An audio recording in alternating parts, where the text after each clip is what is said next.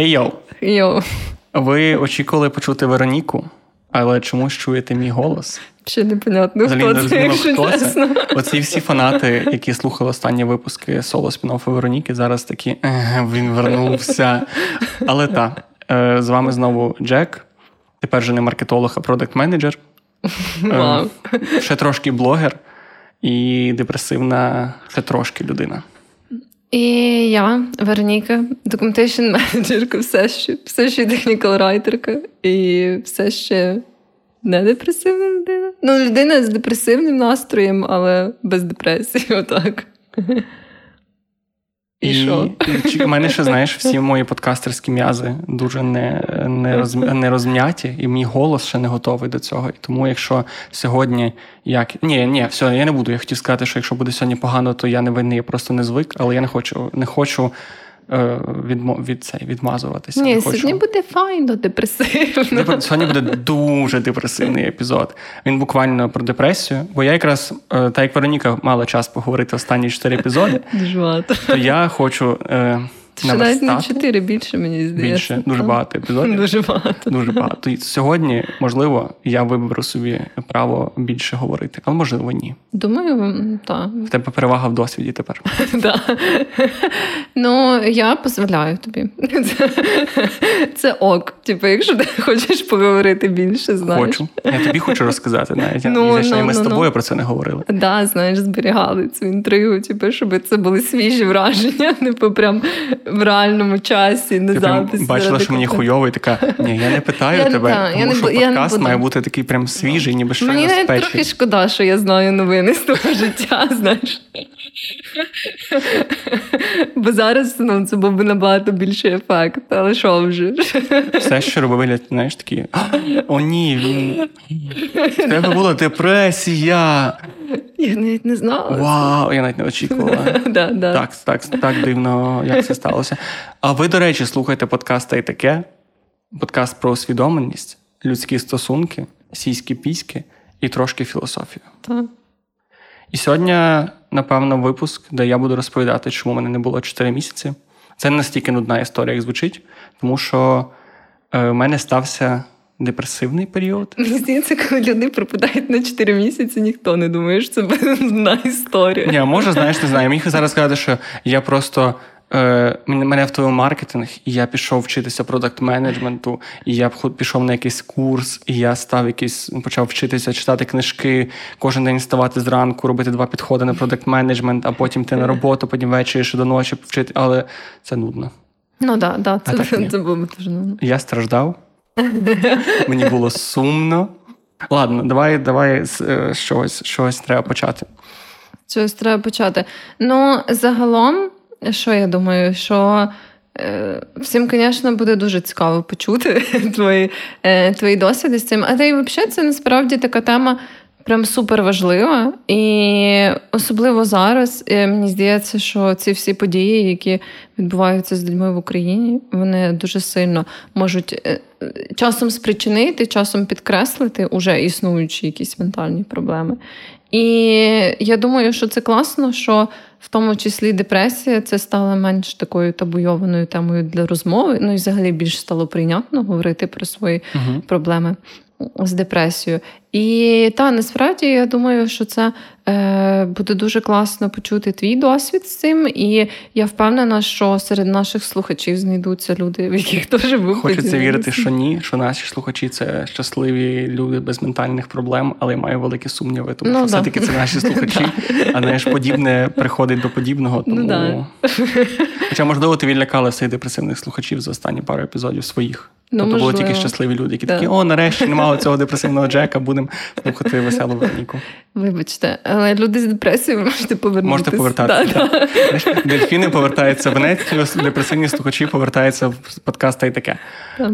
У мене, до речі, от якраз я не я зараз до кінця не можу зрозуміти, чи війна це був каталізатор моєї депресії, чи це просто як такий ще один, ще одна така додаткова штука до моєї депресії, ще один такий тягарець на цю е, на ці ваги депресії. Але мені здається, що для мене важливим відкриттям було зрозуміти, що моя депресія це не останні 4 місяці, а десь плюс-мінус останні 2 роки. Да. І просто вона йде якраз І теж невеличкий невеличкий дисклеймер. Перше, ми не не психотерапевти, психотерапевти, так. не психологи і не маємо жодної медичної освіти, не маємо дипломів. Ну, може, ми, може, в мене є диплом, але я нікому не покажу. Е, Не маємо дипломів, ми не можемо радити вам нічого в плані допомоги. Я, Ми можемо тільки розповідати про свій досвід, те, що ми почитали в інтернеті, і те, що допомагає особисто нам. Тому так, не сприймайте так. це як медичну пораду, бо ну напевно це хуйово закінчиться. Погано даємо медичні поради. Так, і якщо ви відчуваєте, що у вас є е, якісь проблеми з ментальним здоров'ям, е, і вони прям серйозно втручаються в ваше життя і заважають вам робити речі, які ви хоч і хотіли б робити, то з цим обов'язково треба звернутися за професійною допомогою. Не угу. треба слухати рандомних людей в інтернеті. Так, Навіть якщо ви довго вже слухаєте цих рандомних людей в інтернеті. А сьогодні це просто, та, просто наш досвід. Е, і е, не більше. Типу, якщо е, вам захочеться, ви можете поділитися якимись своїми історіями, як завжди, але ну ясно, що ні в якому разі це не є. Якісь натяки навіть на професійну допомогу або професійні поради. Так. Ну хіба, якщо ви почуєте якісь схожі досвіди, і ви відчуєте, то можливо зверніться до психотерапевта так, або до так. психіатра. Бо психі... про психіатра я теж окремо хочу розповісти, бо це для мене був один так. з важливих таких е, кроків депресії, така одна з важливих сходинок. Коротше, до чого я вів, що мої останні два роки, бо. Як виявилося, є, знаєш, цей high functional алкоголізм, коли uh-huh. не алкоголік, коли ти по ньому ніколи не скажеш. Uh-huh. І з депресією є була в мене така рівно така сама штука, що ніби я би ніколи по собі не сказав, що в мене була депресія, uh-huh. але я настільки довго звик бути в якомусь поганому стані, Бо це якраз був для мене початок. Я не знаю, я не знаю, коли був перший день депресії, коли буду останній. Просто я почав вже ретроспективно про це думати і розуміти, що десь останні два роки в мене починалися якісь такі дивні стадії в житті. Коли в mm-hmm. мене була якась з'являлася абсолютно ніяка апатія, ні звідки, mm-hmm. коли в мене зникали бажання робити те, що я раніше дуже любив робити. Просто було якось. У мене якраз найбільша моя проблема була в тому, що я не звертався взагалі про допомогу, тому mm-hmm. що я думав, що та це таке, всім всім деколи сумно. І, до речі, от на на початку це дійсно відчувається. Як в мене відчувалося як просто такий легенький сум, що от, ніби не знаю, такий як фльор того, що тобі трошечки сумніше, ніж було раніше. Uh-huh. Але постійно думаєш, може просто дорослішаєш, може просто не знаю, ковід там ще якраз був. Тобто дуже багато факторів, які могли це спричинити. І в мене було такими періодами. Я дуже сильно втрачав інтерес до речей на довгий час але якось ще їх продовжував робити. uh Але не робив якісь нові речі. Просто в мене там не знаю. У мене там був подкаст, була якась робота, я якийсь момент фокусувався на них, робив їх. Просто рутинно. Так, так, так. так. uh А а потім в якийсь момент я такий трошки падав вниз. Трошки в мене вже починало робитися гірше, робитися повільніше. І в якийсь момент я себе ловив і такий, от це теж найгірше, що я міг зробити, і найгірше що я робив довгий час, це було зупинятися, такий ні. Треба включати мотивацію, треба включати цю продуктивність, включати цей свій мотор на максимум, викручувати педаль в пол і їбашити. І в мене так було, що в мене. Це найбільше під час повномасштабки, тобто почалась повномасштабка. У мене було так, я якраз поміняв роботу, у мене супер все помінялося. Помінялась квартира, тому що приїхали два рази, приїжджали, всяке таке. І я після того такий, так, треба щось робити. І я почав робити блог. І почав прямо робити кожен день. Для мене це була така майже не знаю, я я міг думати тільки про нього. Uh-huh. Тобто я його робив, робив, робив, мені супер подобалося, був супер заряджений. І я робив це кожен день. Тут без відпочинку там працював, робив блог, щось писав. У мене кожен день це було кожен день, кожні вихідні. Дуже багато цим займався. І потім в якийсь момент наступило, це було так десь півроку. Мене uh-huh. якраз воно ж класно, мені все класно йшло, мені все подобалось. Тобто реально я відчував, що від цього є якийсь якийсь зиск, якийсь рух вверх. Uh-huh. І потім зимою. Це десь був, це була якраз зима 22-го року кінця. І я в мене просто е, з'являється якийсь вірус. Я не знаю, чи це був ковід, тому що в мене був тест негативний, але відчувалося тупо як ковід. Uh-huh. І я просто зліг з температурою на пару днів, а потім, після тої температури, я вже ніби виздоровів. У мене не було ні нежиттю, ні кашлю, а почалась така абсолютно неймовірна слабкість. Ага, Фізична. Тобто, так, саме не, не так, не навіть не так фізично. У мене був період, коли я ходив в зал, робив в залі зранку. Там, не знаю, ти йдеш в зал тягнеш ту вагу, яку яку ти завжди тягнув, нормально працюєш, супер себе почуваєш, повертаєшся з залу і просто падаєш на ліжко і не можеш руку підняти. Mm-hmm. Просто можеш скролити, не можеш сісти на роботу, не можеш робити нічого. І я такий, добре, в мене, напевно, просто хвороба. Е, Випав якийсь час, попрацював. Не попрацював, полежав, максимально був непродуктивний, дав собі відпочити, тому що я знаю, що відпочинок це важливо, так що треба давати відпочити. Я дав собі відпочити десь місяць, тому що мені це не проходило цілий місяць. І через місяць я такий так. Відпочинок це добре, але тепер треба брати себе назад в руки. Угу. І я такий знову вернувся. Ото все, я такий від сьогодні написав собі список речей, які ми зробити, ідеї для відео.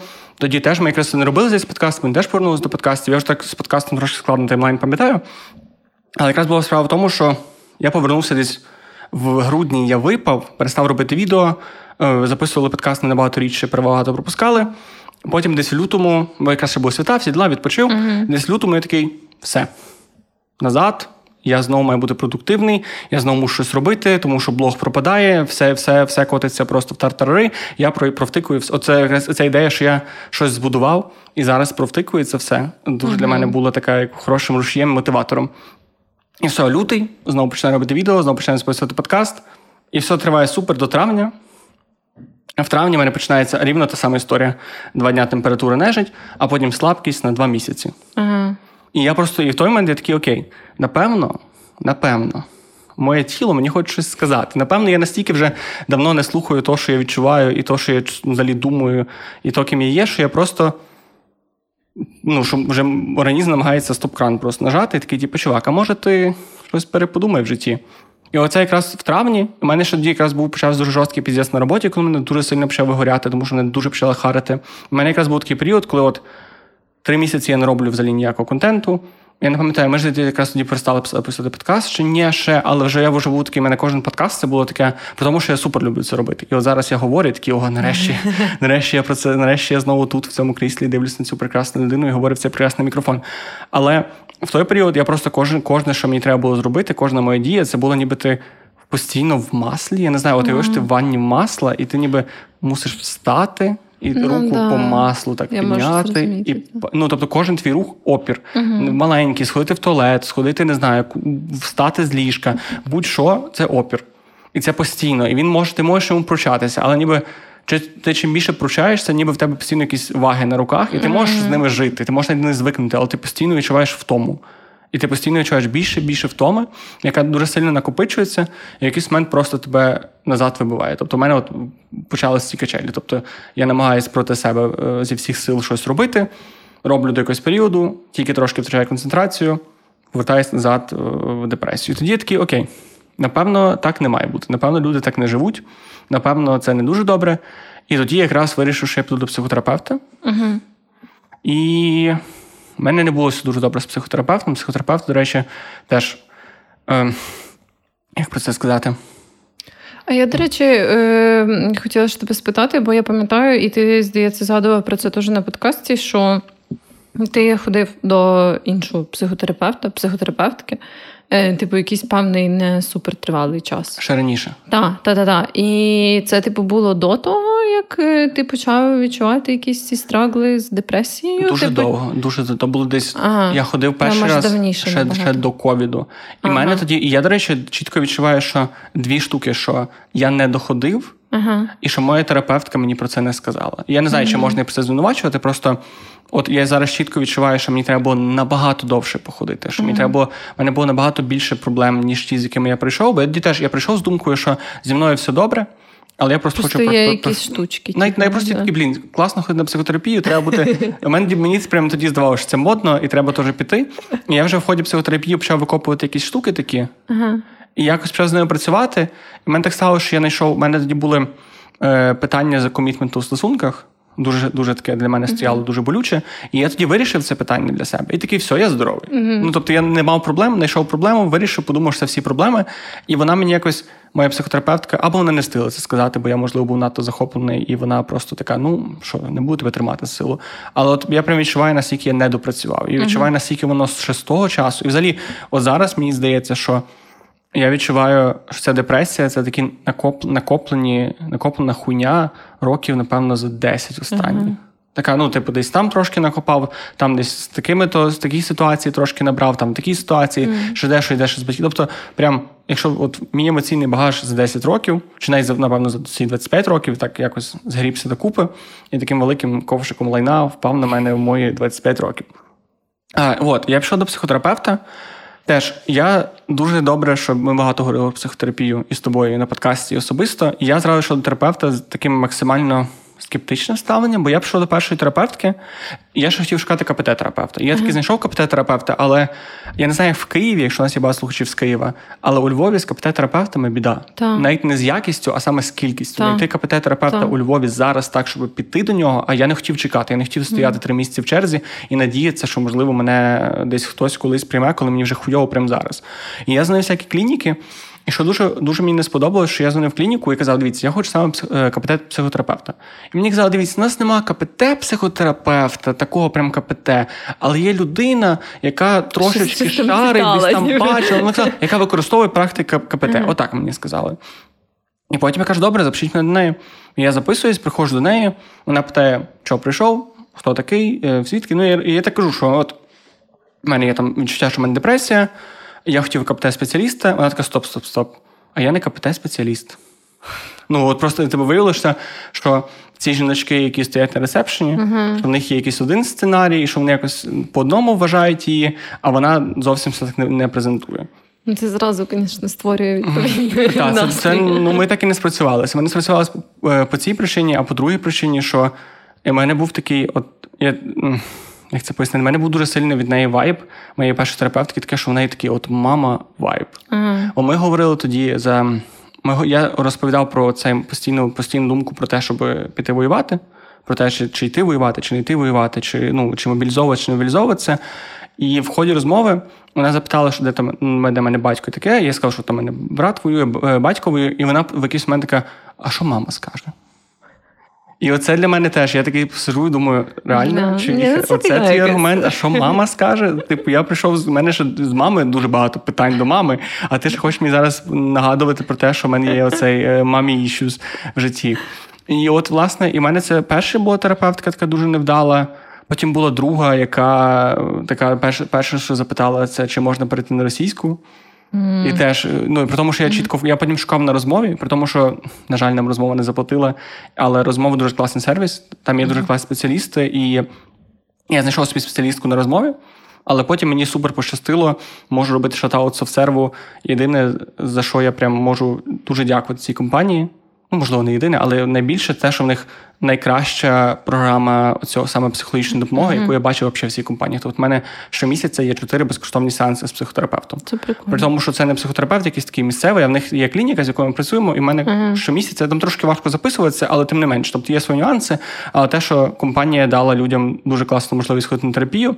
І я собі якраз там там якраз була це була четверта моя психотерапевтка. Ну що перше я прийшов, вона була оця тип типу КПТ. Друга була взагалі якась незрозуміла. Теж я вже не пам'ятаю, чому я не хотів неї йти. Походу через російську, mm а та друга через російську не хотів йти, тому що вона ніби перейшла на українську, але потім, е, от, до речі, дуже в цих всіх сервісах є оця галочка, що тільки українська. Та. Але ну, мені це не помогло, тому що все одно я нажав тільки українська. І перше питання моєї психотерапевтки було: а можна я прийду на російську? І я, я сказав, що мені це взагалі некомфортно. Вона не перейшла, але все ще було знаєш, постійно таке відчуття того, що вона ніби ну, все життя вчилася російською і хочу говорити зі мною ага, російською. Що типу їй тяжко, і що вона прям чекає цього моменту. Типу. Ну так, мене якось навіть дратує е, просто коли. Типу, якісь вставки російською, знаєш, люди роблять. Або типу відчувається, що, наприклад, всі терміни вони вчили з російської літератури чи щось таке, і мені зразу так типу. Ну, ну от... В реальному житті це, типа, ну, абсолютно я нормально до цього ставлюсь, коли люди з відповідних причин да, там, е, трошки їм тяжко типу, щось згадати, якесь слово і так далі. Це, звісно, що абсолютно окей. Але саме в цьому професійному сетінгу, коли ти типу, ціле направлено, ти ще і такий, типу, ну, по ідеї. Е, про такі якісь чутливі речі розказуєш цій людині, і ти якби хочеш відчувати себе прям максимально комфортно, наскільки ну, це можливо. І тим більше, коли е, російська це одна один з таких доволі сильних тригерів, так, в принципі, для всіх людей, ну для всіх українців, я думаю. Тому теж кожен раз, коли чую російське слово, якесь то мене трошки передьоргає і зразу нагадує мені, що це якась небезпека. Ну, мене російська дуже чітко асоціюється з небезпекою. Так, мене теж. Мене теж. І в мене так само дуже негативні емоції від цього. І я думаю, що я би не змогла працювати з психотерапевтом, який би типу, навіть якісь просто вставки робив російською. Ну, бо типу, це не той контекст, в якому я готова це приймати. Ну так, і насправді весь контент, який я сприймаю про психологію, психотерапію, він весь англійською. Деколи ж прям складно перекладатися на українську, мене всі терміни є перекладені. І мені хочеться навіть, навіть якщо абстрагуватися від якоїсь тригерності російської, то навіть той факт, що ти не можеш. Я зараз, до речі, теж трошки відчуваю своєю психотерапевткою, але це терапимо те, що ти говориш якесь слово. О, там, не знаю, у мене було таке, що я кажу, що у мене стався краш в своїй психотерапевтині. І вона така: а що таке краш? І я такий, замість того, щоб знаєш, вона така, окей, я розумію, це нормально. Всяке таке, замість того, щоб працювати над цим, я ще мушу хвилин 5 пояснити, що це слово взагалі означає. Тому що нема українського відповідника. Ну, Ти можеш да, сказати закоханість, але закоханість це не зовсім то. А, Тому, ну і коротше, це, це теж напрягає і ускладнює, але це ще. Це ще терпимо. Коротше, ніша е, Україну і англомовних психотерапевтів, які обізнані в поп-культурі, ще не заповнена. Особливо КПТ психотерапевтів. Певно, до речі. Але от я все на четвертий раз я знайшов цю жінку. І, але якраз в мене так вийшло, що я пішов до неї перший раз. У мене було перше пробне заняття, і в той же момент я зрозумів, що психотерапія це дуже добре. Але я дуже довгий час дуже боявся йти до психіатра. Угу. І я багато ну, я багатьох людей зустрічав з такою самою позицією. І я б дуже хотів, щоб якщо можна було щось винести одне з цього подкасту, це те, що психіатр це класно, якщо це класна людина. Тобто є, звісно, психіатри, я чув дуже різні історії, до яких дуже не варто ходити, особливо якщо це психіатр, знаєш, в якихось там державних клініках на Кульпарківській. Бо в мене були, е, я чув історію про те, що ти приходиш на Кульпарківську. До психіатра, якого тебе назначили, просто як державний лікар, і вона просто сидить там як жіночка, е, і ти неї приходиш, що в мене депресія. І вона дивиться на тебе, як просто тут два Наполеони сидять, три Гітлера і човіха гризе собі пальці просто до крові. А ти з депресією приходиш. Тобто вони можуть дуже часто не ставитися до тебе серйозно. Але я мені дуже класно порадили, і теж, якщо у вас є можливість запитати, в кого є знайомий психіатр, провірений, піти до нього, то це супер класно. Тому що для мене психотерапія це була така штука супер. Я був супер за, тому що психотерапевт класно говорити, а психіатр я розумів, що в мене є дуже сильний блок. Саме Це вже якісь ліки треба приймати. Ну так, тому що це вже якась така, ніби я звик вирішувати проблеми голови в голові. І ніби якимись ментальними зусиллями, там, чи не знаю, чи емоційними зусиллями, але якось без оцієї такої зовнішньої додаткової допомоги. І але якийсь момент я відчув, що я не можу. От, власне, для мене це, це був е, найбільший злам тоді, коли я розумію, що ну, я входжу на терапію, але я не маю сили. Тобто, особливо на КПТ-терапію, яка ти якісь домашні завдання, ще щось, і це класно. Але я просто ходив і розумію, що ну, я поговорю годину, а далі хоч щось робити, те, що ми говорили, мене тупо нема сили. І це якраз для мене був такий максимальний і останній поштовх, що, напевно, пора якісь е, колесика трошки повживати. І я пішов до своєї е, псих- психіатрки, і дуже класно, якраз, от чому я кажу, що важливий класний психіатр, тому що вона могла мені просто виписати е, по протоколу депресії. Потім, ну там по різним категоріям, я не знаю, які саме конкретно, але просто виписати мені десь 5-6 ліків, там якісь заспокійливі, ще, ще щось, антидепресанти. Там, ну, там є якийсь такий пакет невеликий, який переважно виписують людям, якщо не вникати. А вона зі мною прямо ми сиділи, говорили, вона зробила мені майже як сеанс психотерапії. І вона після нього мені просто дуже дуже класно сказала штуку, яка мені максимально поламала. Не, не поламала голову, але якось дуже класно склала все на місця. Бо вони- ми, ми поговорили з нею, я казав, що дивіться, в мене депресія, я хочу таблетки, тому що я просто ходжу на терапію, але я не маю сили щось робити. І вона просто в кінці каже: дивіться, я тобі виписую одну таблетку, вона тобі допом... ну, вона тобі дасть рівно ті сили, які ти хочеш. Але ти не, як вона, я як вона сказала, тобто, що депр... твоя депресія це депресія, яка лікується терапією. Ага. Причому довгою терапією. От, власне, мені так сказала, що дивись, ти знаходиш собі терапевтку або терапевта, якому ти дуже сильно довіряєш, з яким тобі дуже комфортно. І ти просто береш цю терапевтку, хапаєш її в руки і тримаєш декілька років. Не відходь від неї. Просто ну я не я, я не знаю, що вона такого почула в моїх історіях, хоча вже потрошки догадую, що вона почула. блядь. Ну, мені вона мені сказала, що це дуже сильно пов'язано з, з віком, тому що типу 25 років це якраз той вік, коли ти переходиш з такого якогось стану аля все пробує, все класно, в стан, коли а що робити з цим всім, а що робити з тим життям. І вона якраз мені здається, що вона на, на, на цьому базувалася, бо я казав, що в мене ніби з роботою не зрозуміло, з стосунками не зрозуміло, що в мене от ніби є дуже багато речей, які ніби дуже класні, але я не можу їх відчути як щось, що, що моє, як щось, що мені. В чому мені комфортно, як щось, що я хочу робити до кінця життя. І вона так, так і сказала, що чувак, це доволі нормальна ситуація в тому віці. Ось тобі таблетки. Як там криза е, чверті цього. Так, криз 25. Мене заїбали, що всюди є кризи. Якісь просто я думаю, є криза 21, яку я теж проходив. Це коли, це коли от, власне, ти, ти виходиш з універу. І починаєш чуть-чуть задумуватися, що чим займатися в житті. Тобто, коли у тебе з'являється це перша така свідома думка, а що я взагалі хочу робити? Чи що мене що мене там цікавить? Чи я хочу бути маркетологом, чи програмістом, чи я хочу, не знаю, продавати сраку за гроші. Ну, що я хочу взагалі від життя? І це дуже для мене була жорстка криза.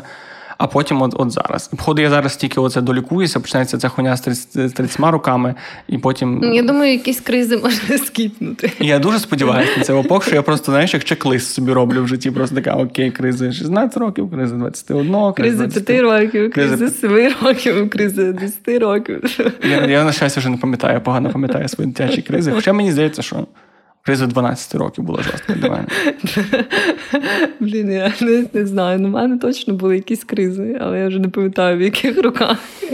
Цікаво, до речі, е, я от зараз думаю, що було би, якби наших батьків більше було цього такого. ну, Якби в тебе зараз була дитина, uh-huh. і в неї були б якісь емоційні проблеми, ти б мож, швидше за все пішла з нею до терапевта. Ну так, звісно. От мені дуже цікаво, як як би складалось наше життя, якби наші батьки мали схожий майндсет. Ну я з мамою ходила на психотерапію. А, бля, ясно. Знаєш, якби мої батьки.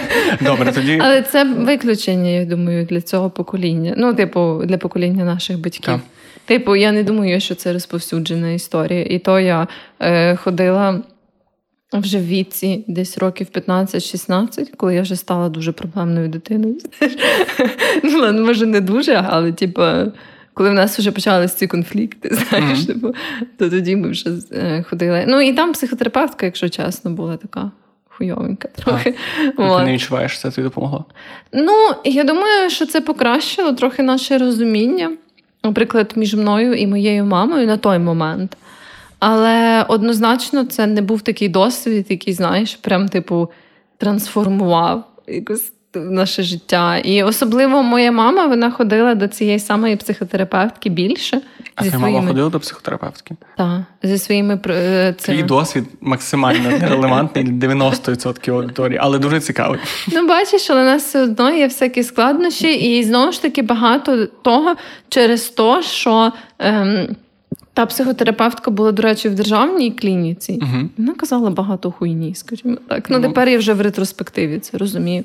От, Тому ну, це не був такий ідеальний, знаєш, типу кейс. Але ти вважаєш, це краще, ніж нічого? Ну чи... так. Я думаю, що це, ну, бо знову ж таки, якісь. Ну, типу, вона не була прям якась така, знаєш, що вона зовсім якісь токсичні ідеї пропагувала. А в цілому вона трохи наблизила нас, особливо в той момент. Е, до якогось розуміння. Бо mm-hmm. ми, до речі, пішли е, через цю татуху, яку я зараз перекриваю. Бо моя мама була дуже прям роздратована. Типу, вона прям була, мені здається, вона втратила віру в те, що в мене може бути якесь нормальне життя, коли я набила собі це татуювання. І що тобі психотерапевт сказала? Сказала: Йой, Боже, дитино, а що мама скаже? Подивіться на то, таке зіпсула. У мене є пацієнтка, то вона набила собі орла на дупі і все, умерла від сніду. Ну, ні, Вона, до речі, якось толерантно до цього поставилась. Ну, Вона щось таке сказала, що це, типа, там, знаєш такий період. І моя мама, я пам'ятаю, як зараз, що вона дуже переживала, що я набила цю татуху, бо е, типу, не через те, що мені подобалася татуха, а через те, що я типу, хочу робити собі боляче. знаєш. І я була така. Ні. І ця психотерапевтка була така, та ні, я не думаю, знаєш. І ми щось там посиділи, поговорили. Ну, це вже було давно, і я не ж так детально пам'ятаю, як саме ми говорили, але психотерапевтка поставилась до цього нормально, і якось це в очах моєї мами трошки валідувало, знаєш, типу, е, цю ситуацію. І вона вже була така, блядь, ладно, хуй з тобою. Це цікаво, що мамам, бо в мене дуже схожа була ситуація з вегетаріанством, коли я в 11, вже в 11 класі, мені було років 15, але все ще я хотів перестати їсти м'ясо. Повністю mm-hmm. м'ясо і рибу, і для моїх батьків це був страшний удар. І вони були максимально проти цього. Але я дуже наполягав на своєму, і все закінчилось рівно в той момент, коли вони знайшли якусь жінку, знайому лікарку, яка була нутриціологом чи чи гастроентерологом, щось таке, і сказали, що от дивіться, наша дитина м'ясо не хоче їсти. А вона сказала, хай їсть. Що буде? І в них таке просто. Так, просто і це слова зовнішньої людини, просто отако, як е, е, класнули пальцями, і все. Вони такі, ну добре. Це як знаєш, то типу, що треба зовнішня валідація, що твоя дитина не робить якусь відверту хуйню. Типу, бо їй просто ти не можеш повірити, але якщо хтось скаже, то це норм, то ти такий, а, ну ладно, типу, може щось того буде. Тому, так, але. Ну, моя мама, наприклад, е, зараз періодично е, ходить там до психіатрів або до психотерапевтів, бо в неї, типу, теж є складнощі з mm-hmm. ментальним здоров'ям. Але в цілому я думаю, що те, що моя мама доволі позитивно ставилась до психотерапії і до взагалі цих практик, типу, і до ментального здоров'я. Хоча, ну, знову ж таки, зі своїми якимись там можливо, похибками, да, чи, типу, можливо, там поглядами, які зараз уже не вважаються актуальними. Mm-hmm. Але в цілому, типу, в неї був, було позитивне ставлення до таких речей. І я думаю, що це однозначно повпливало в кращу сторону. На, І на моє ставлення до цього теж. Може, через то в мене і ем, якось не знаю. Е, типу, не не можу сказати, мені якось так пощастило, що в мене не було прям сильних mm-hmm. страхів з ментальності. Це цікаво. У моя моя мама чомусь щиро вірить, що моя психотерапевтка налаштовує мене проти неї. Ну таку фазу ми теж прийшли. А, Добре, тому якби От, тому так, це нормально. Так теж буває. Одне не виключає інше, знаєш. А вона дуже настільки добре знає про психотерапію, що вона знає, що психотерапевт при бажанні може налаштувати тебе. Да, да. Коротше, да. ну таке. Е, то е, і типу, ти повертаючись до твоєї історії, то виходить, ти отримав цей такий буст медикаментозний. Бо я, до речі, теж я багато від кого чула, що ніби як коли ти стикаєшся з лікуванням депресії, то головна задача тих спеціалістів, з якими ти працюєш, це спочатку вивести тебе в той стан коли ти можеш щось робити. Ну, типу, бо uh-huh. коли ти тільки звертаєшся з депресією, дуже часто ти вже в такому стані, коли в тебе ну прям немає можливості так. цим займатися. І ніби як перший етап це довести людину до такого оцього ресурсного стану, коли вона може е, працювати на психотерапії і так далі. І от тому часто, ну, якщо вже це депресія е, якихось тяжчих стадій, то людям виписують ліки для того, щоб дати їм типу цей перший якби заряд енергії. Mm-hmm. От, е, І я так розумію, що в твоєму кейсі це була така подібна штука. Ну я відчуваю зараз, е, що це все-таки, якщо брати цю шкалу складності депресії, моя десь, напевно, або посередині, або ближче до простої, mm-hmm. тому що. У мене все ще не було. Я спілкувався з іншими людьми, які розповідали, що вони ну фізично ну, то в мене не було періодів, коли я, наприклад, цілий день лежав і не міг uh-huh. не міг піднятися. Мене було таке, що я страшенно не хотів цього робити. Мені було дуже важко це робити, але завжди я міг себе трошки змусити. Завжди uh-huh. завжди дуже сильно мене ну не, не давало мені довготривалого якогось результату, але завжди давало мені ще можливість знаєш, встати, зробити сніданок, uh-huh. поїсти, зробити хоч якось роботу, аби мене не звільняли, там вийти з друзями, побачити всяке таке. Тому мені було трошки з цим простіше, ніж потенційно людям, які там переживають складніший етап депресії. Але все ще я розумів, що моя продуктивність завершилась там, де починається ментальне зусилля. Uh-huh. Тобто, от я я може і міг би ходити в зал, я може міг би не знаю, прибирати вдома, я міг би робити якісь машинальні речі, там не знаю, займатися сексом, все всяке таке. Але як тільки мені треба було сісти і подумав, от, наприклад, я помітив, що в мене був такий челендж е, ще раніше, що медитаціями, тобто 30 30 е, днів кожен день медитувати mm-hmm. по 10 хвилин. При тому, що до того раніше, там років три тому, медитувати для мене було супер просто. У мене там mm-hmm. були якісь думки. медитувати саме коли ти сідаєш і думаєш, не думаєш. Тобто mm-hmm. думки максимально намагаєшся прогнати. Раніше я міг це робити доволі легко. У мене там з'являлися якісь думки, але це загалом цей процес був для мене доволі простий. А за під час депресії, і досі я ще насправді до кінця не можу це відігнати я закриваю очі, е, намагаюся не думати, і мозок просто постійно шумить. Uh-huh. Шумить якоюсь і при тому не, не те, що шумить, знаєш, якимись конкретними речами, типу там не знаю, ось ти маєш це зробити, ось це зробити. А саме шумить просто нічим. Це просто uh-huh. білий шум, який ти не роз, ти не розбираєш, який просто ти, ти просто не можеш фокусуватися. Це дуже тебе виснажує, і ти не можеш в тому розібрати якісь ранні думки, які тебе бентежать. Тому що тебе все просто в тебе постійно, постійна одна суцільна якась бентега uh-huh. в голові каша. От, і тому при тому, що для мене, напевно, ці ліки дали мені якраз можливість хоч трошки заспокоювати думки і думати про якісь речі, а чому в мене це сталося? Uh-huh. А що в мене сталося? І от, власне, разом з психотерапією, е, і ще, до речі, ще зараз психотерапевтку, одну штуку, яку я ніколи не не усвідомлював, але яка мені дуже допомогла, бо коли мені сказалася психіатрика, що дуже добре дивись на психотерапевта, тому що це буде твій дуже хороший друг. Це людина, який ти можеш довіряти. Uh-huh. І якийсь момент на мене був цей період, якраз е, при тому, що я дуже хотів КПТ. Коли ми почали трошечки загли... Е, трошки займатися, я просто відчув, що мені не вистачає того, що ну, мій досвід КПТ був дуже поверхневий. Uh-huh. Тобто, у тебе зараз депресія. Не депресуй. Тобто придумай собі якісь штуки, зроби табличку, напиши, як ти почуваєшся, придумай собі якісь такі швидко, швид, швидкі рішення для того, щоб зараз функціонувати. Uh-huh. І я почав трошки втрачати інтерес, тому що я почав відчувати, що моя депресія набагато глибша і набагато складніша, і набагато якась більш не знаю, не хочу сказати цікавіше, набагато глибше захована, а я не можу до неї докупатися. От просто я не можу, я не можу до неї дістатися, тому що я постійно ніби здуваю оцій е, верхній шар, а він а низ залишається таким самим твердим, як був. І якийсь момент я подумав, я вже думав від неї йти. У мене прям була. І в мене якраз був приломний момент в терапії, коли я в мене зранку терапія онлайн, і я зранку лежав і думав, бля. Як ну, нічого мені не дає. Я вже так заїбався.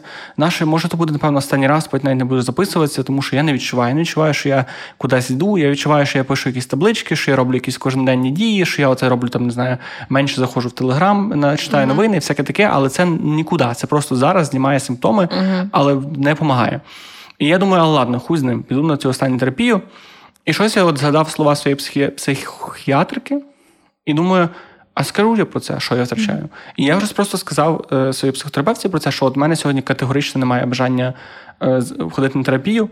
Я щось взагалі не відчуваю якогось покращення. Реально мені зараз якось недобре від цього. І я ледве-ледве сьогодні сталося піти, при тому, що раніше мені подобалось. І я не знаю, що сталося. Я не знаю, чи це сам факт того, що я якось намагався відкритися цій людині, чи вона поміняла щось в підході, бо я не можу якось чітко це сказати, mm-hmm. але просто ось так. Mm-hmm. Це поміняло повністю моє ставлення на наше спілкування. Це була ця вже терапія пройшла дуже класно. Ми дуже дуже заглибились, і після того ми от прям звідти пішли далі, далі вглиб, далі в класно. І це якраз я для себе для мій висновок, якраз цієї ситуації полягає в тому, що якщо ти відчуваєш, що ти психотерапевту щось не можеш сказати. Або що ти щось скажеш психотерапевту, а він тебе якось не приймає, або що ти відчуваєш з психотерапевтом будь-які такі відносини, де ти трошки обмежений в своїх емоціях чи прояв своїх емоцій, то дуже поганий знак. І треба ага. це ламати якомога швидше, бо це дуже негативно впливає на терапію. Да, ну і загалом, якщо ну, психотерапія це така штука, в якій дуже важливо казати про свої почуття, зокрема в спілкуванні з психотерапевтом. Тобто, то ті стосунки, які ви будуєте з психотерапевтом, це теж стосунки. І типу, важливо, щоб ти так само давав зворотній зв'язок. Ну, типу, бо я якось раніше. Е, прям дуже давно я думала, що це така більш абстрактна штука, знаєш, що ніби як ти приходиш, і типа, є тільки взаємодія між вами, яка полягає в тому, що ти розказуєш про свою взаємодію з собою або з іншими людьми, і ви це аналізуєте. Uh-huh. Але ніби як, окрім того, є ще безпосередньо ваше спілкування. І якщо, наприклад, тебе там щось бісить, що каже твій психотерапевт, або тобі не подобається, або тобі нудно, або тобі не вистачає питань, то це все треба казати. Знаєш, і це теж для мене було якесь таке відкриття. Я була така вау. Для мене це було супер неочевидно, саме тому, що я завжди сприймав психотерапевта як таку певну трошки як гуру такого, знаєш, до кого ти приходиш, кажеш, дивись, ось мої людські проблеми. А ця людина тобі каже, ось дивись, що з цими проблемами робити, або ти сам знаєш, ну тобто якось направляє тебе шлях істини. Але от саме усвідомлення того, що це теж стосунки, і навіть не справа в тому, що це ти маєш будувати якісь стосунки, мені здається, а радше в тому, що. Дуже класно відчувається, коли в тебе є людина, з якою ти можеш бути повністю відкритий. А, так. І коли ти закриваєш навіть психотерапевта, це закриває. Тому що якщо в тебе є от тільки психотерапевт, людина але але ти повністю довіряєш. Ти можеш сказати будь-що, любу хуйню, любе, що в тебе на думці, що навіть навіть про неї. Тобто, коли ти максимально відкриваєшся, от тоді, мені здається, терапія і може до тебе максимально прийти бути ефективною. І на собі я відчув це на 110%, тому що після цього. Ну, буквально мені здається, що це був найбільший такий для мене прорив, при тому, що там нічого не сталося. Просто було якесь усвідомлення, що а я не хочу е, не хочу ховатися, не хочу брехати, не хочу намагатися. Бо мене теж в мене було страшенне бажання здаватися своїй психотерапевтці класним. Да? Я говорив про свої проблеми, всяке таке, але я ніби завжди не розказував якісь певні речі, або намагався і не образити, намагався не сказати щось погане, коли я думаю про неї. То в мене завжди було якесь таке намагання водночас і лікувати себе, але і справляти враження. І це дуже погано. І це дуже погано. І я але я від усвідомлення цього з психотерапевтом прийшов до того, що усвідомлення того, що це мене стається з іншими людьми. Uh-huh. І якраз для мене, якщо ж говорити про якісь такі результати моєї психотерапії, і причини, чому власне частково я, я повернувся на подкаст, це для мене було ключове усвідомлення того, що я взагалі не знаю себе uh-huh. і свої бажання. Тобто, я настільки емоцій, я настільки несвідомий того, хто я такий що це аж смішно. Що ми зараз моїм психотерап... моєю психотерапевткою робимо такі майже дитячі вправи, там, де такий Джек вибирає цінності, які йому важливі. І Джек пише, що є його автентичністю, які в нього є речі вдома, які показують його особисті. Тобто це такі дурні вправи, але я розумію, що мені ніби треба.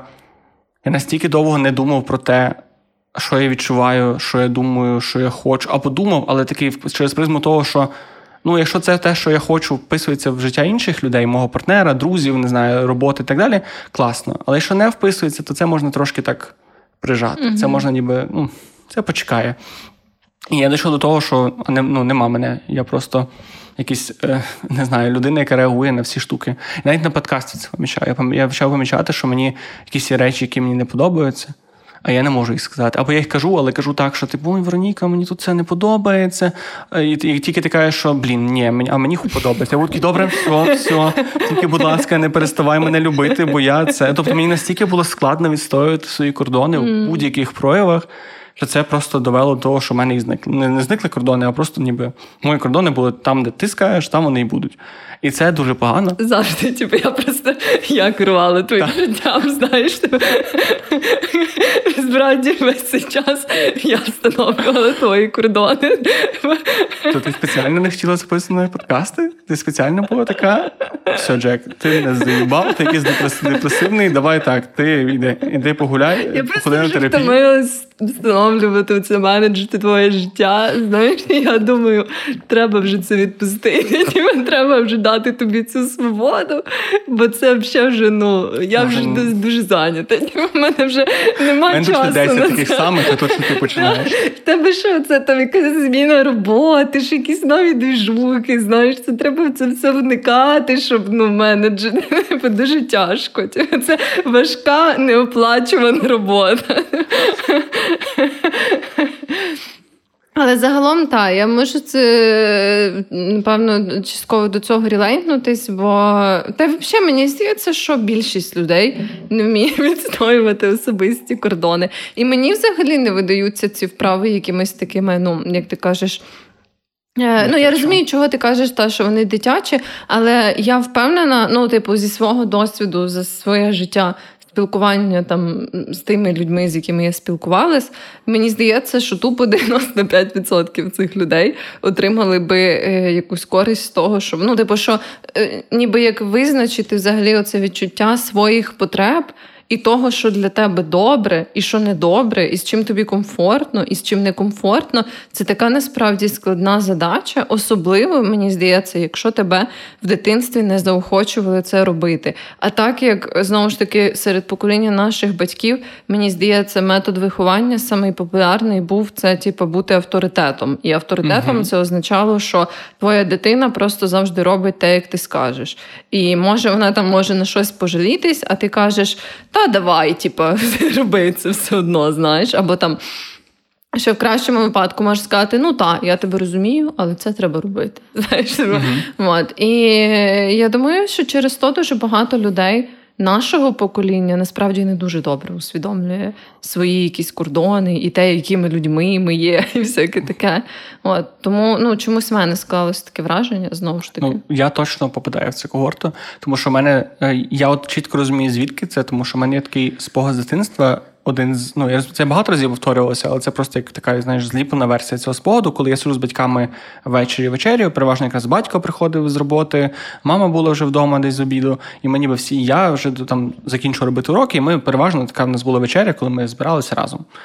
І я чітко пам'ятаю моменти, що ми доволі часто сварилися. Ну, як сварили? Сварили на мене за щось. Там не знаю, щось в школі не так зробив, щось поводився не так, не зробив якусь штуку, яка тобі, яку ти мав робити, просто в когось поганий настрій. Ну, як як це в принципі буває в багатьох сім'ях. І я просто чітко пам'ятаю саме цей аспект, коли я намагаюся підвстати і піти і мені не дозволяють піти. Uh-huh. І саме оцей момент, коли я розумію, що я або я плачу, мені не дозволяють плакати. Саме оцей, оцей якось для мене дуже закарбувалося саме оцей аспект того, що я мав сидіти і вислухати.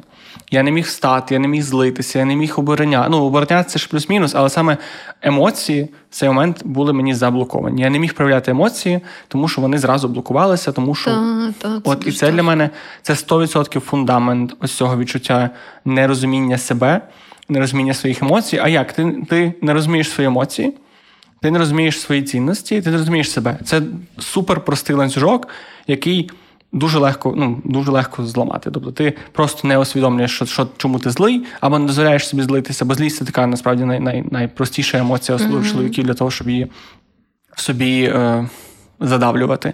І ти не розумієш тебе злить. Від цього що ти не розумієш тебе злить, ти не розумієш, де закінчуються якісь твої кордони, де починаються якісь твої якісь дискомфорти, і все. І ти просто якийсь момент такий, та хуй з ними, буду робити так, як, так, як світу буде навколо мене простіше. І ти котиш тартарари, тартарари, за 4 роки усвідомлюєш, що в тебе депресія, йдеш до психіатра, він тобі він тобі дає класну пораду, йдеш до психотерапевта, він тобі починає казати, що. А це так речі цікаво, бо я проходив всякі тести на депресію, я пройшов тест на депресію, я проходив всякі тести на тривожність, я пройшов. Ну, коротше, в мене дуже. Це в психіатра чи просто? Психотерапевта. А. Так, бо вона ну, це в мене досить з КПТ було доволі багато тестів uh-huh. всяких. І я, і я всі проходив на максимум балів. Я дуже гарний, дуже гарний студент. Це означає, що в тебе є все? Типу, мене ну, все, що все, що мені кидали, як в мене в тій чи іншій мірі є. І просто на якийсь момент така: а прийде тест на співзалежність. А я такий співзалежність? Я чітко чомусь уявляв, що співзалежність це коли ви живете з жінкою в одній хаті, у вас спільний бюджет, і ви не можете ніяк роз'єднатися, тому що ви ну, зв'язані фінансово, чи у вас є дитина, чи у вас не знаю, якісь інші обставини, які фізично вас не зможуть роз'єднати, або коли ви не можете відійти один від одного. Ага. Ви постійно там не знаю, лижитеся, постійно обнімаєтеся, тільки разом проводите. Я думаю, що співзалежність це про це. І моя психотерапевтка якийсь момент така: а ти знаєш таке співзалежність? Ну, я їй розказую, те, що розказую тобі. І вона така. Не зовсім, не зовсім, чувак. І і це, напевно, мене місцем можна цілий подкаст записати про співзалежність. Просто от усвідомлення того, наскільки співзалежність це, якщо так коротко, для мене це е, уникання своїх емоцій і uh-huh. перебирання емоцій свого партнера, бо це, напевно, більше мене в стосунках, е, в стосунках складалося на себе. Тобто, якщо uh-huh. твоєму партнеру сумно, тобі сумно. Якщо твоєму партнеру весело, тобі весело. Якщо твій партнер злиться, ти мусиш. Е, бути навколо нього. Тобто, ніби mm. всі мої емоції крутяться навколо мого партнера. Да. І це не це навіть не провина партнера, це просто мій спосіб бути в безпеці. Це мій спосіб сидіти за столом своїми батьками і не получити пізди. Mm. Це ніби це от то абсолютно той самий паттерн. механізм такий. Так. Да, до речі, е, я хотіла сказати, що в мене, наприклад, е, термін співзалежність асоціювався з власне людьми з залежністю, бо я багато чула цей термін саме в контексті, типу, коли, наприклад, в тебе є або там в сім'ї, або е, партнер чи партнерка, це людина, у якої типу є проблема з залежністю. uh І оце мені здається, е, я ну, напевно звідти був просто ніби як. Оріджин цього терміну, але довгий час я прям думала, що це теж стосується тільки Е, партнерів або там близьких людей, людей, в яких є mm-hmm. залежність, і типу це співзалежність, тому що ви ніби як разом варитесь і все крутиться а, навколо залежності цієї людини. От, е, Але так, ну, типу, і співзалежність це дійсно дуже така цікава окрема тема, тому що я відчуваю, що. Цей досвід мені теж частково близький через типу, цю таку тривожність. Це як people-pleasing. Ми часто я принаймні mm. чув термін people-pleasing, а це от дуже близьке. Це ніби співзалежність включає все people-pleasing, да. але це не все, що вона включає. Да, а я ну я, от, наприклад, коли була на психотерапії, то я. Одне з великих відкриттів, які я зробила про себе, це то, що я people-pleaser. Типу. І взагалі я була така ніби як все життя, я думала, що я взагалі не people pleaser, знаєш? Бо і я така, ну як? Ну, типу, як це можливо? Я... У мене те саме. І, і я така думаю, і потім, коли це якби так склалось докупи, я поняла, знаєш, воно ніби як так все. По всі ці елементи цього пазлу стали на свої місця. І я пам'ятаю, що на якійсь одній з цих сесій зі своєю психотерапевткою я була така: їбать, я people pleaser. У мене було дуже схоже з тим. Їбать, я співзалежний. І це, до речі, так цікаво. Це, до речі, один з таких аспектів терапії, який суперкорисний, але ніколи не чув, що про нього хтось каже, що почути назву свого діагнозу або свого стану дуже важливо. У мене якось було з тривожністю. Mm-hmm. Мені було дуже хуйово, я не розумів, чому. А потім я просто прочитав, що існує тривожність. При тому, що я чув це слово, я якось його ну я розумів, що це означає, але я ніколи не співставляв себе з цим словом, mm-hmm. з цим терміном, з цим діагнозом. І якийсь момент, коли я такий. А, то це, що я відчуваю тривожність, це настільки поміняло моє ставлення до цього, і так само з співзалежністю. Тобто, в мене я це 100% відчував, я знав, що є цей термін, але як тільки я склав докупи А і Б, це кардинально вплинуло на моє mm-hmm. життя. І зараз, напевно, це оцей інсайт був для мене найбільш цінним і найбільш руйнівним для мого життя. Бо насправді найсумніше, що в цій цієї депресії я для себе виніс дуже багато таких рішень, які для мене були важкі. Перше, це було призупинити подкаст. Е, через те, що це напевне, sorry, але це було напевне найпростіше з тих рішень. Просто через те, що як, ну, я до речі, похвалюся, бо знаєш, коли ти кажеш своєму психотерапевту якусь штуку, і вона така, або він м цікаво, яке ви цікаво придумали. От я колись придумав таку аналогію, що я відчув, що моє життя як ліфт, який ти кладеш коробки. І mm-hmm. просто ніби там коробка це коробка подкаст, коробка стосунки, коробка друзі, коробка ще щось, коробка, коробка, коробка, коробка.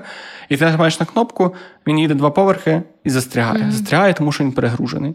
І от мене якраз оця депресія це було це чітке відчуття перегрузу. Mm-hmm. І оце мені треба було винести ці всі коробки.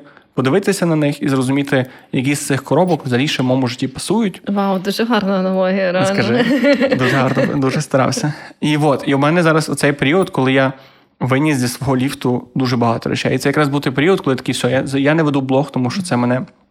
Більше засмучує. Я мушу піти з подкасту, я мушу трошки скрутити заняття спортом, і я це все так повиносив. І на якийсь момент лишилися стосунки і роботи. І я так подивився на ті на ті дві коробки, і я зрозумів, що, блін, я.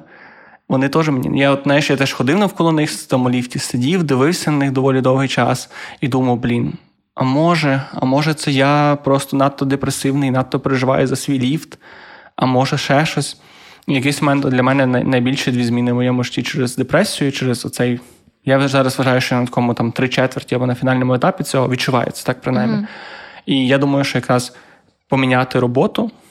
Хоча це був супер важкий процес, але от якийсь момент я я ще дуже сильно, коли в мене було ці рішення, бо я як я повиносився з ліфта, і залишилось питання: а як тепер розуміти, що взагалі заноситься? Як зрозуміти взагалі, скільки витримує цей мій ліфт, якщо лишається аналогії?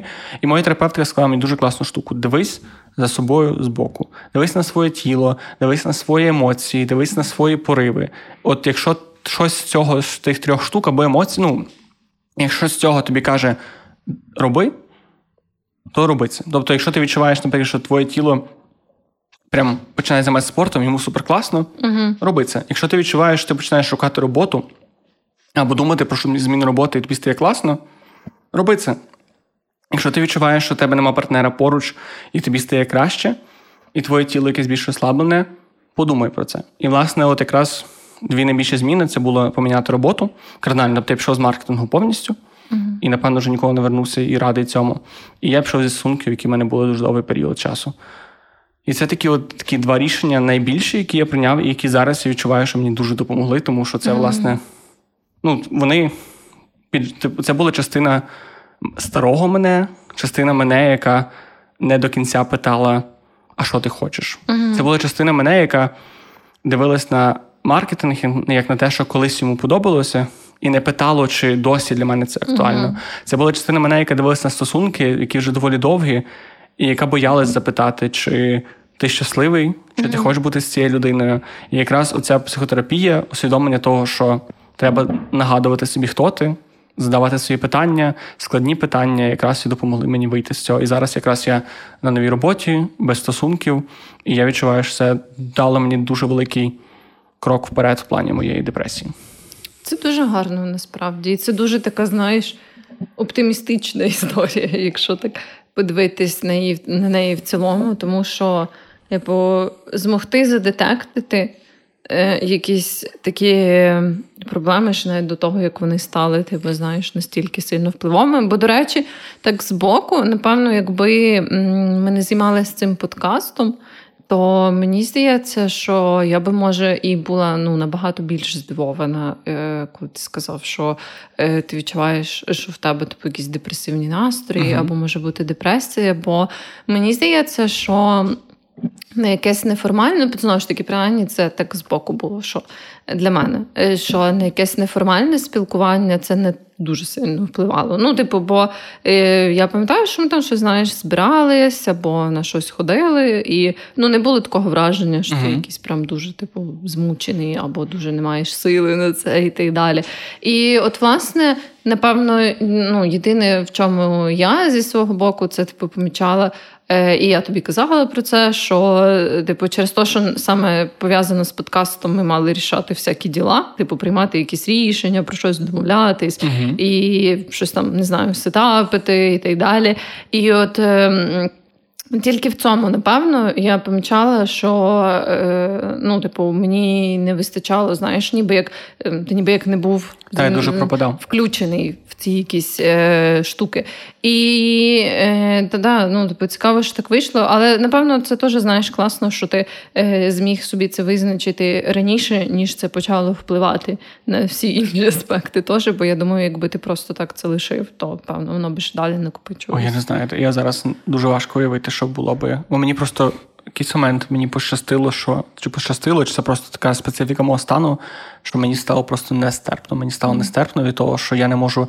Я, От я найперша моя сесія з психотерапевтом, якраз мій запит щодо того, як я якось це сформував як депресію, було те, що я перестав отримати задоволення від речей, від яких я отримав задоволення. Mm. Тобто, такий момент в мене першим, от я прям дуже любив блог він якось прям мені став. Ну я не міг його робити. Я любив подкаст, і тепер я роб кожен раз, коли я робив ці відео, чи кожен раз, коли я приходив, мені було важко. Мені було мені не було нудно, мені було саме нестерпно важко це робити. Mm-hmm. В якийсь момент в мене взагалі зник навіть бажання сексом займатися. Тобто в мене якийсь такий вже прям максимально в якийсь момент все спорт. Мені так спорт теж при тому, що це така якась важлива для мене штука. Зараз, яка дуже допомагає, в якийсь момент я просто був такий, я не хочу цим робити. Ну коротше, все для мене найважливіший дзвіночок був втрата любові до того, що ти завжди любив робити. Mm. Тому так. Але на рахунок цього закривання, я ж розумію, що і теж я ще стараюсь думати, які висновки можна зробити з цього подкасту нашим слухачам. Якщо б я міг поділитися як це якими, якимись життєвими уроками, то сором найгірша частина цього всього для мене. І я розумію, що я ще зараз в тій фазі, наприклад, єдине, я якось в якийсь момент я такий почав про це вільніше говорити, коли пішов на терапію, мене слабіше. Я почав говорити з, з друзями, з близькими людьми, просто навіть насправді з рандомними людьми, просто під час під час якоїсь дискусії. І я усвідомив, наскільки це.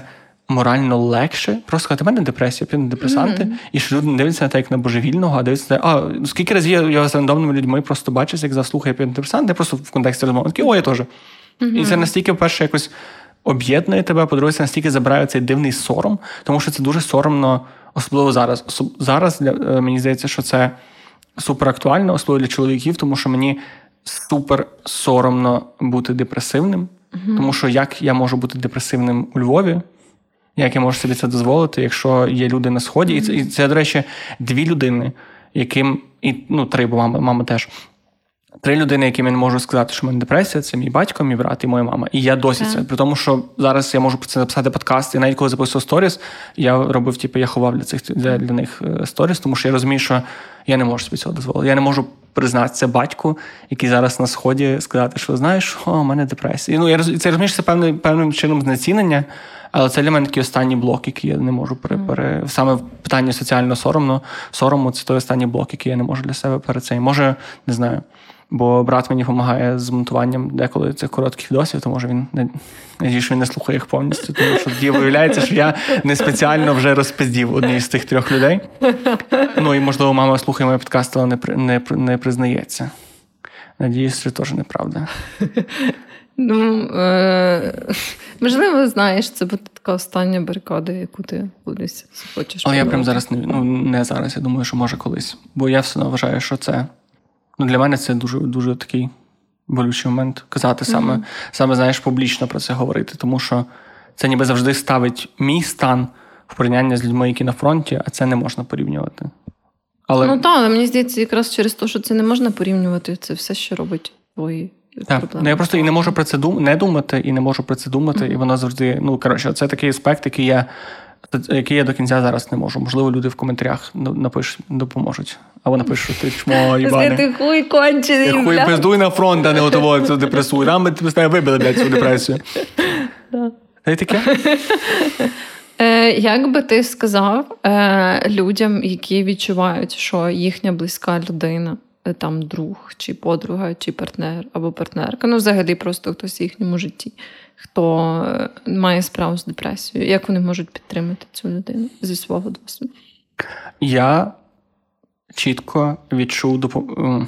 Для мене найкращою допомогою від близьких людей було відчуття того, що як би я глибоко не провалювався.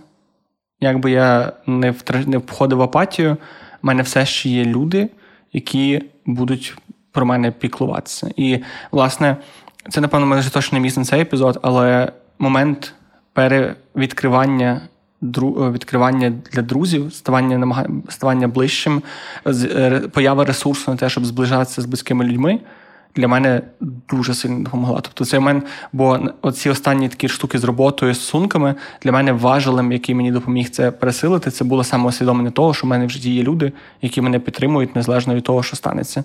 Тому мені здається, що ти прекрасно справлялася з підтримкою мене, тому що коли я тобі прийшов і сказав, слухай, я не знаю, чи я маю сили робити подкаст, коли я тобі відписував по три дня повідомлення і всяке таке, то в мене не з'являлось відчуття, що зараз я довйобуюсь, і ти просто підеш з мого життя. І це найважливіше, тому що коли ти мусиш переживати за присутність людей в твоєму житті, ніби ти ти мусиш думати, коли ти ще думаєш, що блін, а якщо я зараз зроблю щось не так, то люди підуть, а мені так хуйово, і ти починаєш оце закручуватися цю спіраль, оце не важко. Тому просто бути присутнім і нагадувати, що чувак, ну я розумію, що тобі зараз важко. Мені може там не знаю, оце не дуже подобається, це би хотів, що трошки змінилося, але загалом я розумію твою ситуацію, і я поруч з тобою, і ми разом, і, і все класно, в тебе все буде добре. Піди на терапію пиздуй. Мені здається, що це. Два ж, да.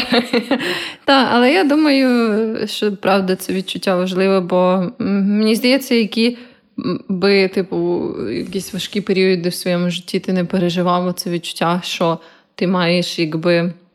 З ким цим поділитись. І, типу, е, ну, психотерапія це теж прикольно, бо ти теж маєш це відчуття, що ти маєш з ким поділитись. Але саме просто то це відчуття, що ти маєш людей в своєму житті. Знаєш, от е, людей, яким ти можеш сказати щось типу і попросити про допомогу, або сказати, от мені там сумно, можна я там приїду, почиїду з вами, знаєш, або навпаки, типу, можна yeah. заїхати до мене і всяке таке. Ну, це правда дуже важливо, і я про це дуже багато думаю, тому що мені здається, це прям. От оце відчуття, це такий, ну теж в моєму житті вагоме, вагома частина того. Ну я прямо відчуваю, як це знаєш, майже фізично мене підтримує. Типу, бо ясно, що там всі ці події останніх років вони мені теж дають. Це дуже важко. І я от розумію, що це настільки позитивну роль відіграє теж у моєму житті, і до того, коли були якісь складнощі, знаєш, і я відчувала ну, в якісь ці моменти, що ну, типу, та, це я з ними справляюся, і я собі типу вирішую, як там це заменеджити і так далі. Але що в цілому я якби не сама в цьому, знаєш, і що е, в якісь моменти. Е, мої там друзі, наприклад, Бонки. Ой, зграє. Да, да. Мій генг.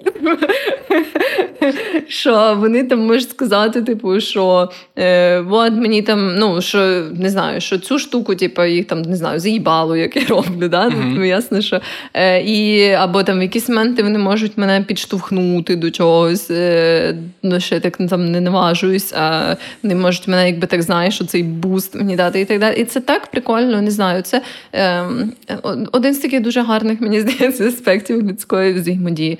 І я рада, що е, я могла тобі якось теж тебе підтримати. Ну, я максимально старалась це зробити. От, е, Звісно, можливо, в чомусь не ідеально або що. І мені в цілому е, однозначно. Знаєш, це такий момент, теж, так як ми маємо цю штуку, цей наш подкаст, і це ніби як наш спільний такий наш спільний проект. То мені було трохи складно, знаєш, типу.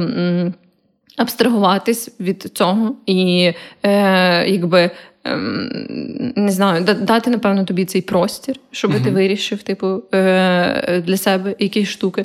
Бо, ну, знаєш, коли ти типу на різних етапах, і, наприклад, для мене на той момент подкаст був дуже типу актуальний е, і зараз. Але типу, я маю на увазі, що я тоді прям була, знаєш, активно, типу, залучена. І багато було речей, які мені хотілося спробувати, і так далі. І Однозначно, ну, типу, це е, не є просто там дати от простір да, людині, особливо коли ви маєте ще якісь там діла рішати. Да? Бо я думаю, це так само актуально, коли це, наприклад, твій партнер або партнерка, і uh-huh. ви теж маєте щось там робити, знаєш, там не знаю, якісь ремонти, переїзди, або ще якусь штуку. Але я от теж е, собі так подумала, що. Ем, ну, той момент мені не було це просто, але я хотіла тебе підтримати, і я зрозуміла, що ну, якби ем, я, по-перше, і так не можу тебе форсувати. да? А як тебе ну, відчувалось, що тобі прям тяжко, знаєш. І я розуміла, що це не просто ти собі придумав, типу, ти такий, блядь, щось, е, да, щось ну, не це, не буду не буду відписувати, бо воно щось з'їбало. Е, Якби розуміла, що в тебе реально відбувається цей. Ем, якийсь е, період, типу, коли ти вирішуєш цю прям реально складну штуку, і якби коли ти менеджиш свою депресію і так далі. І е, да. Хоча це було складно, але я сподіваюся, що ти відчув, що Е, я дала тобі цей простір і не давила на тебе. От. Е, хоча в якісь моменти, напевно, е, мені би хотілося зробити, але я старалася себе стримати. Ні, Ти була прекрасним коподкастером моменти, коли я був жахливим коподкастером. Але от тут я теж я хотів би сказати, що я не хочу знімати за відповідальність, тому що мені здається, що до того, коли я такий наважився сказати, що давай я трошки зроблю паузу був гірший період, тому що в мене був цей період, коли я намагався, е, попри небажання і попри відсутність сили і мотивації, щось тягнути і поводитися так, ніби нічого не сталося. І це я зараз про це трошки жалію, хоча я просто не, не міг це усвідомити. Тобто, мене просто ще я не дійшов до того, що мені треба відпочити.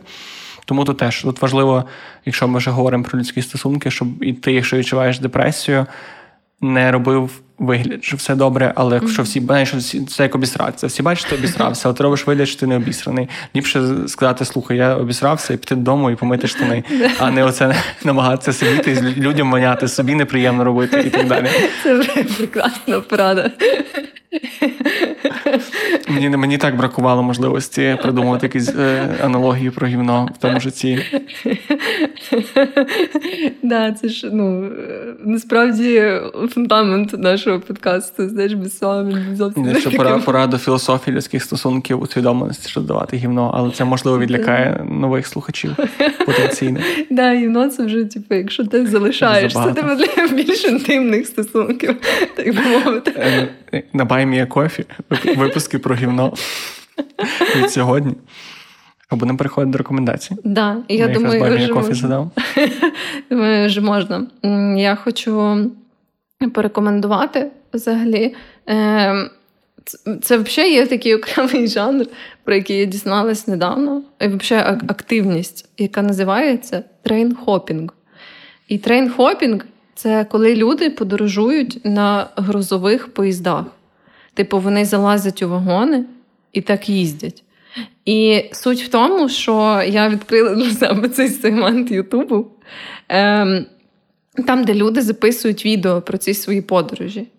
І е, оце я дивлюсь одного такого чоловіка, бельгійця, ем, який їздить просто по всім, мені здається, країнам. Він робить такі довгі відео з цих подорожей, і в нього класні насправді зйомки. В нього там є дрон, в нього є камера. Uh-huh. Коротше, всього на світі.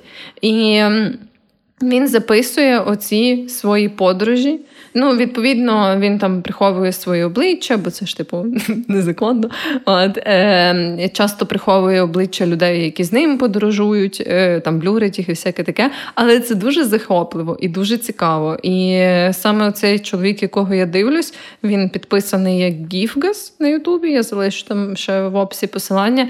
І це прям дуже цікаво і дуже вайбово. І він ще так, якби проміжках між тим, як вони подорожують, то вони ще зупиняються ну, в якихось лісах, типу, або заброшених будинках, mm-hmm. ночують в якихось гамаках або наметах і так далі. І ем, Часто вони інтерактують з місцевими людьми, і вони їм там щось розказують, і вони потім розказують це на відео. Коротше, це е, такі ось, е, має цілий цілий свій вайб. Коротше, ці його відео, і вони дуже цікаві.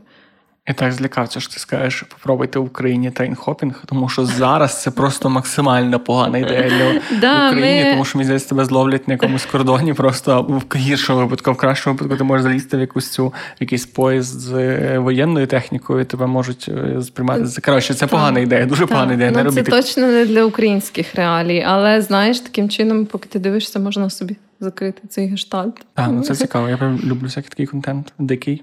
Так, і тим більше, що оці всі е, двіжухи пов'язані там з дослідженням міст, дослідженням закинутих будинків і так далі. Це все дуже цікаво, але часто це така сіра територія легально. Та?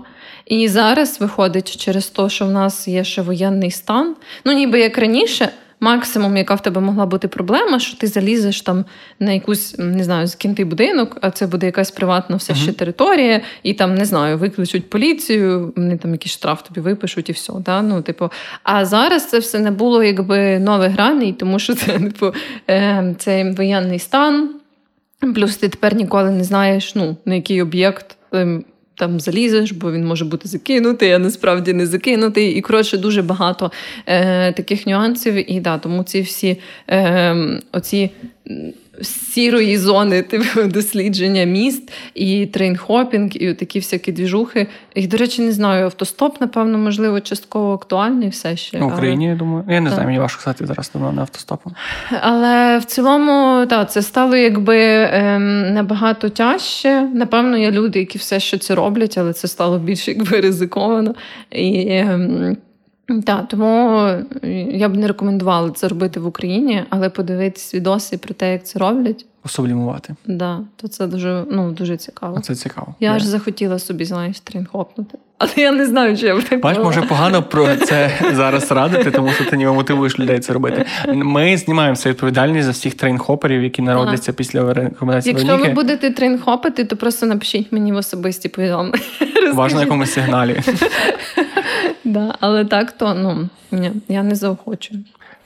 Добре, у мене рекомендація буде менш небезпечна для твого життя потенційно. Я хочу продати фільм, дуже гарний фільм, який називається Найгірша людина на землі. Це фільм. Єдиний нюанс, ви не знайдете його українською, на жаль. Я знайшов його, ну, звичайно, він є російською, очевидно, але я не раджу. Я раджу його в оригіналі бельгійською з англійськими субтитрами. Можливо, не то українські субтитри я не знайшов, але все ще, навіть при тому, що з цим таким дисклеймером, я дуже раджу цей фільм, тому що я дуже люблю фільми, якісь такі, де немає, знаєш, якоїсь надприродної хуйні, де просто mm. звичайна людина проживає звичайне життя. Тому що для мене це завжди фільми, з яких я найбільше беру для себе думок, вражень і найбільше можу їм співпереживати. І цей фільм я не буду спойлерити взагалі про що він. Це просто історія одної жінки, історія її пошуку себе. Пошуку коханої людини, там дуже багато піднімається тем і такого балансу між своїми досягненнями, своєю якоюсь своїм призначенням і призначенням і стосунками. Це той, що недавно вийшов. Так, він в 21-му році якось катався в 22-му катався в Канни, і зараз він я насправді почав по нього чути тільки зараз. Він був недавно платі кіно, але по-моєму вже немає.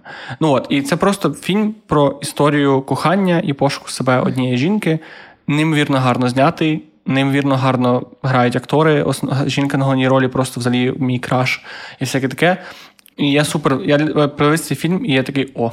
Я маю над чим подумати, і зараз я думаю над цим, і мені подобається. Та це Це прикольний фільм, але він неочікувано тяжкий був для мене. А ти бачила? Да, я а, я не знаю. А він чомусь для мене навпаки. Він для мене якийсь настільки життєстверний, мені здався. Да? Та. Тобто тут, тут бачиш, думки розділилися. Да. Але мені він прям, я, я, я, наприклад, мені в кінці ж було сумно, що він не такий тяжкий, як я хотів, щоб був Да, а я навпаки думала, що він буде супер лейтовий, і мені він здався дуже таким. Ого, цікаво, треба буде ще поговорити з тобою про нього. Е, та, і на цьому все. Ми завершимо наш перший спільний. Ні, що не що, це? що? Ми маємо подякувати Тарасу. А, ні, ні, якраз ти скажеш, ми А, завершимо е, офіційну частину е, нашого спільного подкасту після соло спін-оффів Вероніки. Я дуже сподіваюся, що наступний не буде соло спін-офф Вероніки. Це було би дуже сильно. було б дуже іронічно, але знаєш, це було б така драма, просто яку ми заслужили. Дякуємо Тарасу, що, попри все, залишається з нами. Просто ти наш Тарас. підписник на Баймія Кофі, ти наш е, маяк в темноті Так. фінансового потоку. Ти наш краш, ти наша любов. Ми тебе любимо, цінуємо. Я, можливо, частково, частково зміг вийти з депресії, тому що я знав, що ти чекаєш на мого повернення. Навіть що ти не чекав, я собі думав, що ти чекав, і це мені допомагало.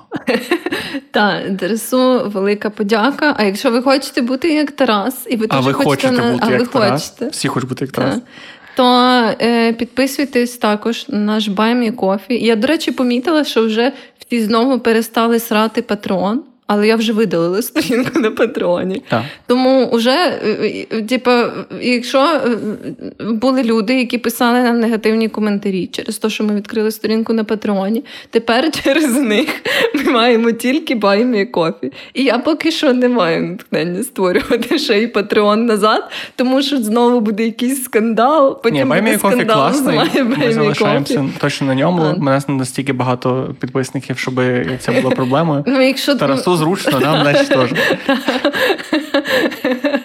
Це просто було моє любіме, коли Тарас перейшов і написав нам: Я перейшов на Buy Me a Coffee, можете закривати Patreon. Тому да, е, підписуйтесь теж е, на наше Баймі Кофі. Ми всі ці кошти будемо використовувати на покращення відео, аудіо, е, не знаю. Розважального нашого Анти- антидепресанти. Да, антидепресанти, не знаю, там протизаплідні пігулки, ще всякі важливі речі. Але не забувайте, що якщо ви дивитеся ці відео на Ютубі, там є кнопочки, там де палець вверх, там є така штука, там де слова ти пишеш, а потім ми їх читаємо. Ті слова. Там взагалі є дуже багато можливостей поспілкуватися з нами, залишити фідбек, зробити такого, зробити того, щоб цей подкаст з'являвся в твоєму житті частіше. Бо чим більше ти інтерактуєш, тим ти ж потім більше бачиш такого подкасту і схожого контенту. Тому якщо ти подобаєшся, ти зацікавлений в тому, щоб його просувати, тому що так алгоритм буде знати, що тобі це подобається, знати краще твій смак, твої вподобання і більше тобі радити нас і інших прекрасних людей. Тому зроби собі приємну. Річ і постав лайк. Якщо ти на Ютубі підпишися, постав там всякі штуки, ти знаєш, як воно працює. Якщо ти на Apple подкастах, Google подкастах, Spotify, всяке таке, там теж є всякі кнопочки, які можна нажимати, і воно робить нам добре. І все. Дякую, що були з нами. Дякую, що слухали наші голоси. Дякую, що можливо підете до психотерапевта після цього випуску. Ну, до психіатра, або не підете. І всім гарного часу доби. До нових зустрічей. До нових зустрічей.